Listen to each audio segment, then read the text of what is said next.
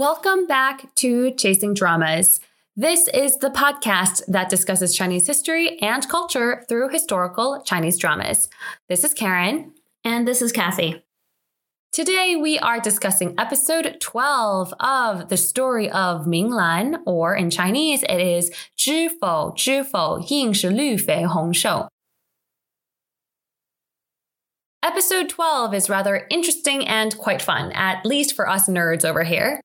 It revolves around the all important metropolitan exam or 会试, which is paramount for any academic hoping to become an official in the emperor's court.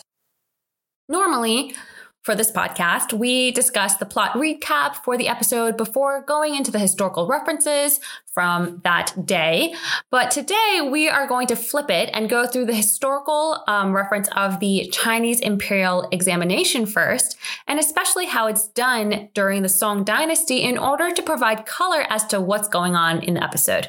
And then we'll do an episode recap. Otherwise, it's going to get confusing. We're going to have to explain a lot, um, but hopefully, this will will provide enough context for us as we go through the episode.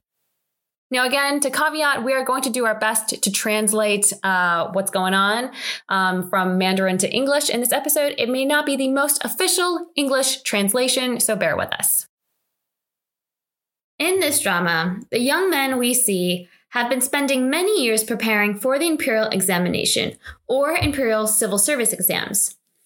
Keju, or the imperial examination, was formally established during the Sui dynasty. So, two dynasties before where we currently are in this drama. And uh, just time wise, it's late 5th century. It was how men were chosen to be a part of the state bureaucracy through a more meritocratic method. We've discussed this before, but to recap, the Song dynasty placed a very high importance on academics, and those coming through these exams were regarded highly in court and in society. In the Song dynasty, there were three different examinations that a man must go through. They were, respectively, xiangshi or the county exam, shengshi or the direct translation is provincial exam, or in the Song dynasty the metropolitan exam, and dianshi which is the palace exam. The last examination, Dianshi, was established in the Zhou dynasty by the only female emperor in China, Wu Zetian. But of the three we just mentioned, none were the Hui Shi that the drama talks about. So this was rather confusing. In many articles and books, there were only three exams for the Song dynasty. Hui Shi, or the Metropolitan exam, as mentioned in the drama, was actually only added to the uh, Keju in the Ming dynasty several centuries later. So the central exam taken in the capital city during the Song dynasty was actually the Shengshi, or the literal translation is the provincial exam. But during the Song dynasty, that served as the metropolitan exam. Regardless, in this drama, the men are taking a very prestigious exam in the capital. I am a little bit surprised to see this uh, anachronism because the drama usually does such a great job of showing us Song Dynasty history. So I'm now really wondering, you know, why they, they called it Hui Shi in this drama, but oh well. Overall, the imperial examination, so this process continued through the centuries. And guess what? The final exam took place in 1905, just a little over a century ago. Can you imagine? For me, I feel like that's super recent. We think of these exams as an antiquated concept, but no, it was happening as recent as 1905. For this exam, there are various subjects or disciplines that you can take. The most difficult is 进士科 or the 进士 discipline or presented scholar. For the 进士 discipline, test takers were required to have a thorough knowledge on Confucian classics, history, poems, rhapsodies, inscriptions, political discourse, and much more. Poems and rhapsodies, or what they were called shifu, were actually abolished later during the uh, Song dynasty as a testing requirement. The reason is that even if someone can write beautiful poetry, if he does not know the classics, how can he govern? This is the most rigorous discipline and the one, if you score well, will give you the best chances for entering court and climbing the ranks. So much so that it became a prerequisite for high office. Well, it also does offer prestige and status. After the Song dynasty, the other disciplines were slowly phased out. Originally, these exams occurred every year, and the Shengshi took place in the spring. According to history books, this was changed to once every three years during the reign of Song Yingzong, so the emperor after this one in the drama. Gu Tingye mentions this in a later episode, but this also is an anachronism. When the drama was set, these exams, as we mentioned, should have happened every year or else every other year. For the exams, especially the metropolitan exams, they spanned over several days. In the drama, it is stated that it is only three days, which, according to my research, is accurate for the Song dynasty. In later dynasties, examinees would be required to participate in multiple sessions, each lasting three days for the various topics covered. Many could not handle the rigor and simply passed out. And there are some stories of um, examinees just simply dying. The Song dynasty held the most number of examinations and had the most number of Jinshi graduates. This was in line with the philosophy we mentioned earlier during the Song dynasty of preferring the scholar intelligentsia over the military class. The increased number of examinations, though, did not mean the examinee had a better chance of placing. It was still extremely rare to place, especially in the Jinshi discipline. Throughout the years, there have been various changes to the examination in order to make it more fair, so to speak. Essentially, it's to quash corruption and cheating. Exam takers are sequestered into exam rooms in the examination compound. They are not allowed to meet or talk to anybody. They're stuck there, basically. None of the materials they bring in can have any writing on it. And this is why in the last episode, all of the mothers we saw in uh, in the Sheng household were packing everything they could for their sons. In the Song dynasty, the dynasty we're in now, new rules were set to reduce bribery, corruption, and cheating. Some of these measures included that the attending examiners could not be from the same county or prefecture where the exam is taking place. Names on the exam papers were covered in order to anonymize the exam papers. Future changes also included having the exam responses themselves be copied by someone from the examination bureau in order to prevent the examiners from recognizing handwriting. This was all done because people used to bribe their way into certain positions, so this presented a fairer exam experience. It also prevents the examiner from showing any undue favoritism to any of the exam papers they see. Can you imagine if I just don't like your handwriting, I'll uh, not let you get past? Or if I know your handwriting by heart of somebody that I really like, I will, you know, pass you. Those are all the things that this uh, uh, this was trying to prevent. Each exam is reviewed by multiple examiners before determining a final verdict. It's not to say that cheating didn't continue to occur, but yeah, it was much tougher to cheat. So, with all of that background for the imperial examinations, let's dive into the episode recap.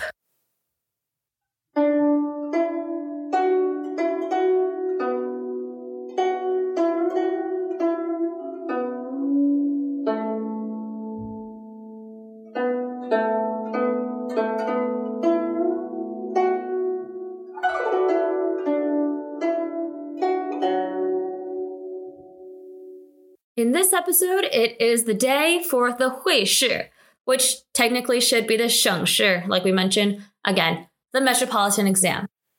The hopefuls get ready to take the exam. Four male characters in the show will be rolling up their sleeves and heading off to the examination compound. They are the two Sheng family sons, Chang Bai and Chang Feng, the young Duke Qi Heng, and of course, Gu Tingye. Qi Heng, the young duke, orders the servant to bring gifts to the Sheng family as a way of thanking them for all of their years of study. But in reality, he wants to send gifts to Minglan, such as another one of the nice calligraphy brushes that she had to give to her sisters. Minglan takes this opportunity to gift him a pair of knee guards she made herself. She puts them in the basket that the servant brings without telling anyone. Qi Heng originally was rather disappointed that she didn't say anything, but figured out that these knee guards were actually from her and is absolutely over the moon about it. He realizes that she does indeed care for him, even if she doesn't say it. It's quite cute. He figures it out because on the knee guards, she sewed in the form of a silver tail, or yuan bao. His courtesy name is Yuan Ruo, so it sounds somewhat familiar. And uh, the handsome young Duke is so happy that she finally reciprocated his feelings. I mean, not really, but this is a giant leap forward. Shifting focus to Gu Tingye, he is prepping for his exams in the arms of his mistress, Man Yang. The watchful Chang Momo prevents them from getting too handsy before the exam, though. Man Yang professes her undying love for Gu Tingye. He is thoroughly touched, whilst Chang Momo outside rolls her eyes. And the day of the exam arrives. The various families send off their sons. The entire Sheng family is there to send off Chang Bai and Chang Feng. Qi Heng rides in in a very stately manner with his family behind him in carriages. Gu Tingye, on the other hand, comes simply by foot. So what I want to highlight here that in order for these young men to take the Sheng Shi, they all had to have passed the Xiang Shi. That means that these young men at least all had some potential. Now they're hoping to get to the next step. After a round of goodbyes and well wishes, the men head into the examination courtyard. Each one occupied his allotted room to spend three days for the exam. It should technically be a really tense and very, you know, nervous atmosphere, but back at the Sheng family, and this is probably one of my favorite scenes in uh, the drama. It's, you know, top five. Wang Danyangzi is praying practically to anyone and anything, hoping that her son Changbai will pass and, and place well. Well, Wang Danyangzi is praying for her son's performance at the examination hall or examination compound, and her husband walks in on the scene. He is thoroughly amused and slightly exasperated. He quotes from Confucius, basically stating to not put too much stock in the gods. His wife hilariously responds, 油多不怪菜, too much oil won't ruin a dish, and 礼多人不怪, no one will fault more gifts. She's basically like, if I pray to all three, one of them will give me some divine intervention, right? Her husband Sheng Hong is in a pretty happy mood, but he chides her gently, stating that, you know, if their son Chang Bai didn't have the chops, no matter how much praying she does, he still won't make it. Wang Da Danyangzi doesn't care. She's only praying at home. Look at the Duke of Qi's family. They've gone to the temple and donated a bunch of money. Something will work.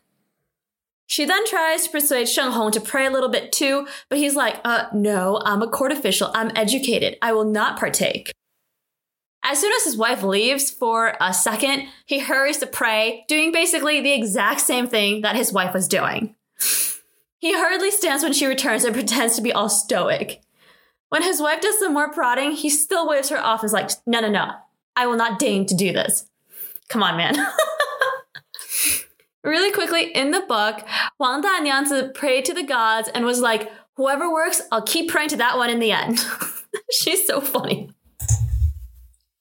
This is a quick aside. Maybe I'm reading too much into it, but when Sheng Hong, or the master of the family, prays, the first name he says is Chang Feng, not Chang Bai. Chang Feng is the son um, born to him by Mrs. Lin. It could be that he's more worried about Chang Feng, but again, to me, this is more about favoritism. I personally think it's probably because he believes Chang Bai doesn't need as much praying, whereas Chang Feng mm, needs all the help he can get. While all the men are locked up taking their exams, the three Sheng daughters, or at least Rulan and Molan, continue their bickering. Just business as usual. But of course, tensions are higher because it is these two, uh, each of these sisters' direct brothers, blood brothers, that are competing against each other, so to speak. Ming Minglan's getting updates from her maid about the comings and goings of Mistress Lin, so that plot line is still progressing. As all the families are worrying about the young men's performances, we get a few brief scenes of how each of these men is doing in the examination compound. It's late at night, and Chang Bai sits quietly in his exam room, rather at ease with himself. At least he doesn't look too stressed. Chang Feng, on the other hand, is actually just sleeping soundly, not worried whatsoever. Gu Tingye is, you know, interestingly doing a workout. This hints to us that he is physically adept and can withstand the pressure of this three day exam. Qi Heng, the young duke over there, is reciting love poetry, looking at the moon outside his uh, window. He's also looking at the knee guards that Ming Lan gifted him. So, just by these four people's reactions, who do you think will perform well?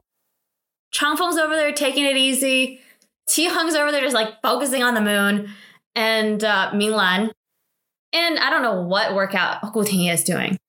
I think it's pretty obvious, right? After three days, each of the families come to pick up the young men, and shortly after, the time comes for Fang Bang, or the day results are posted. Wang Danyangzi is once again so hilarious. She eagerly stomps out of her courtyard, dreaming that her son will place well, and Chang Feng places poorly. She's actually, you know, quite mean. She's like, I don't really care. I just want to, you know, put down someone else, which is not the nicest thing to do. Almost as if it were karma, as she is saying this, she totally trips and falls through the doorway. Well, now she sprained her ankle and can't see the results for herself. It's really funny. She's like actually screaming when she falls through.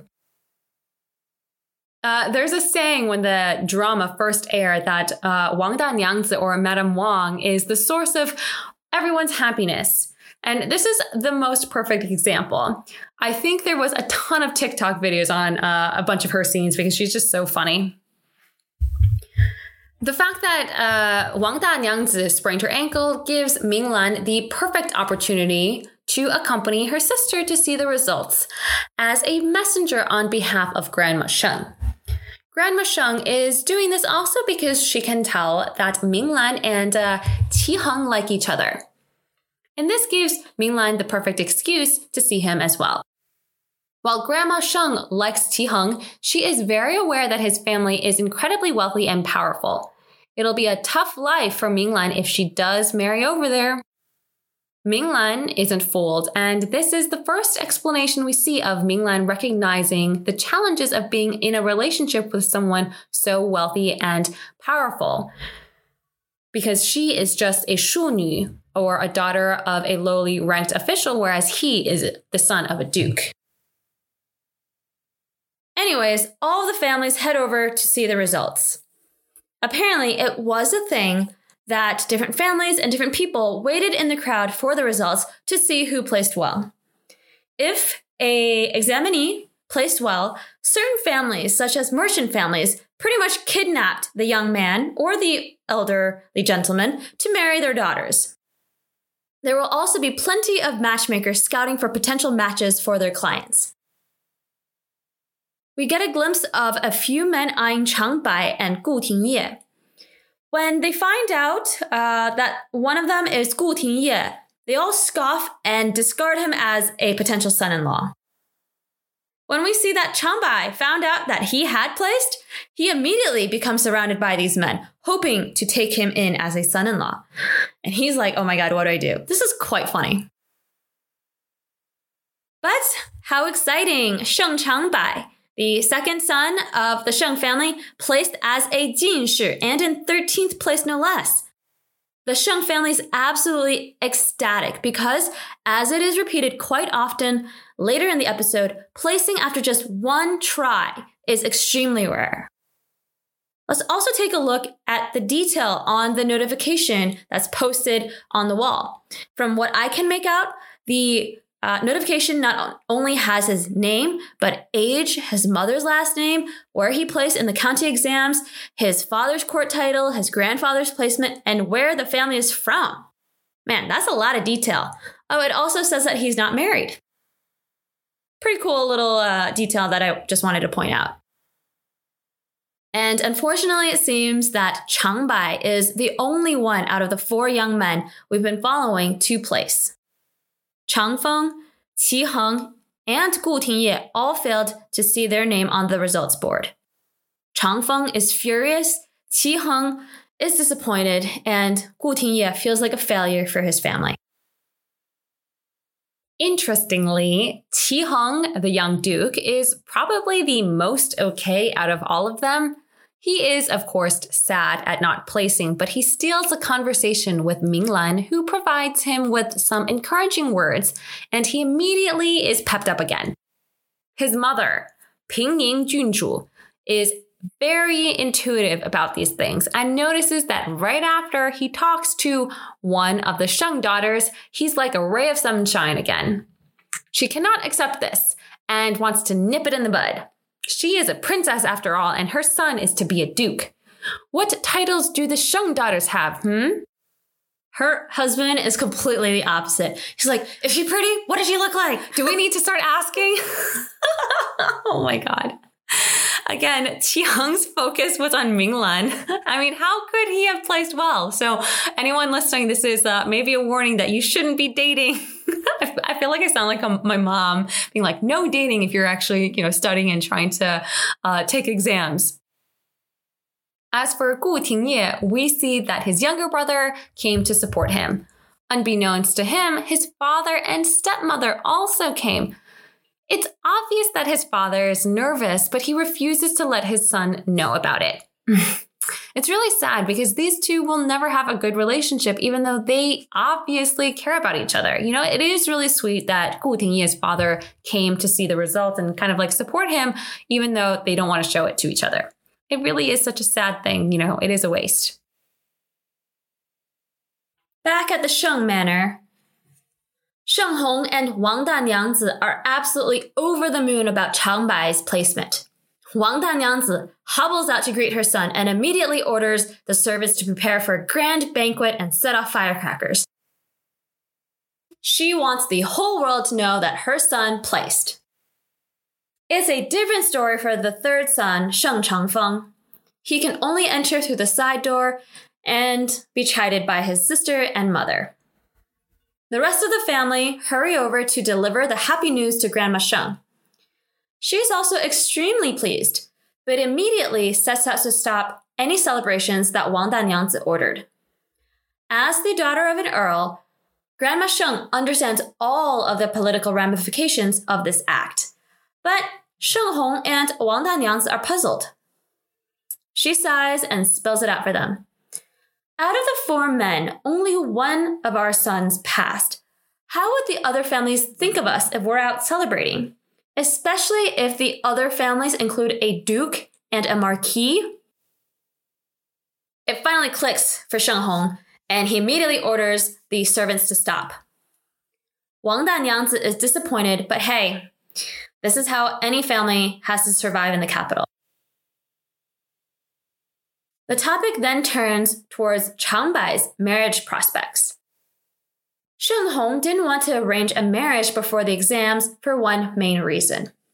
A new jin Jinshi is worth way more on the marriage market than not.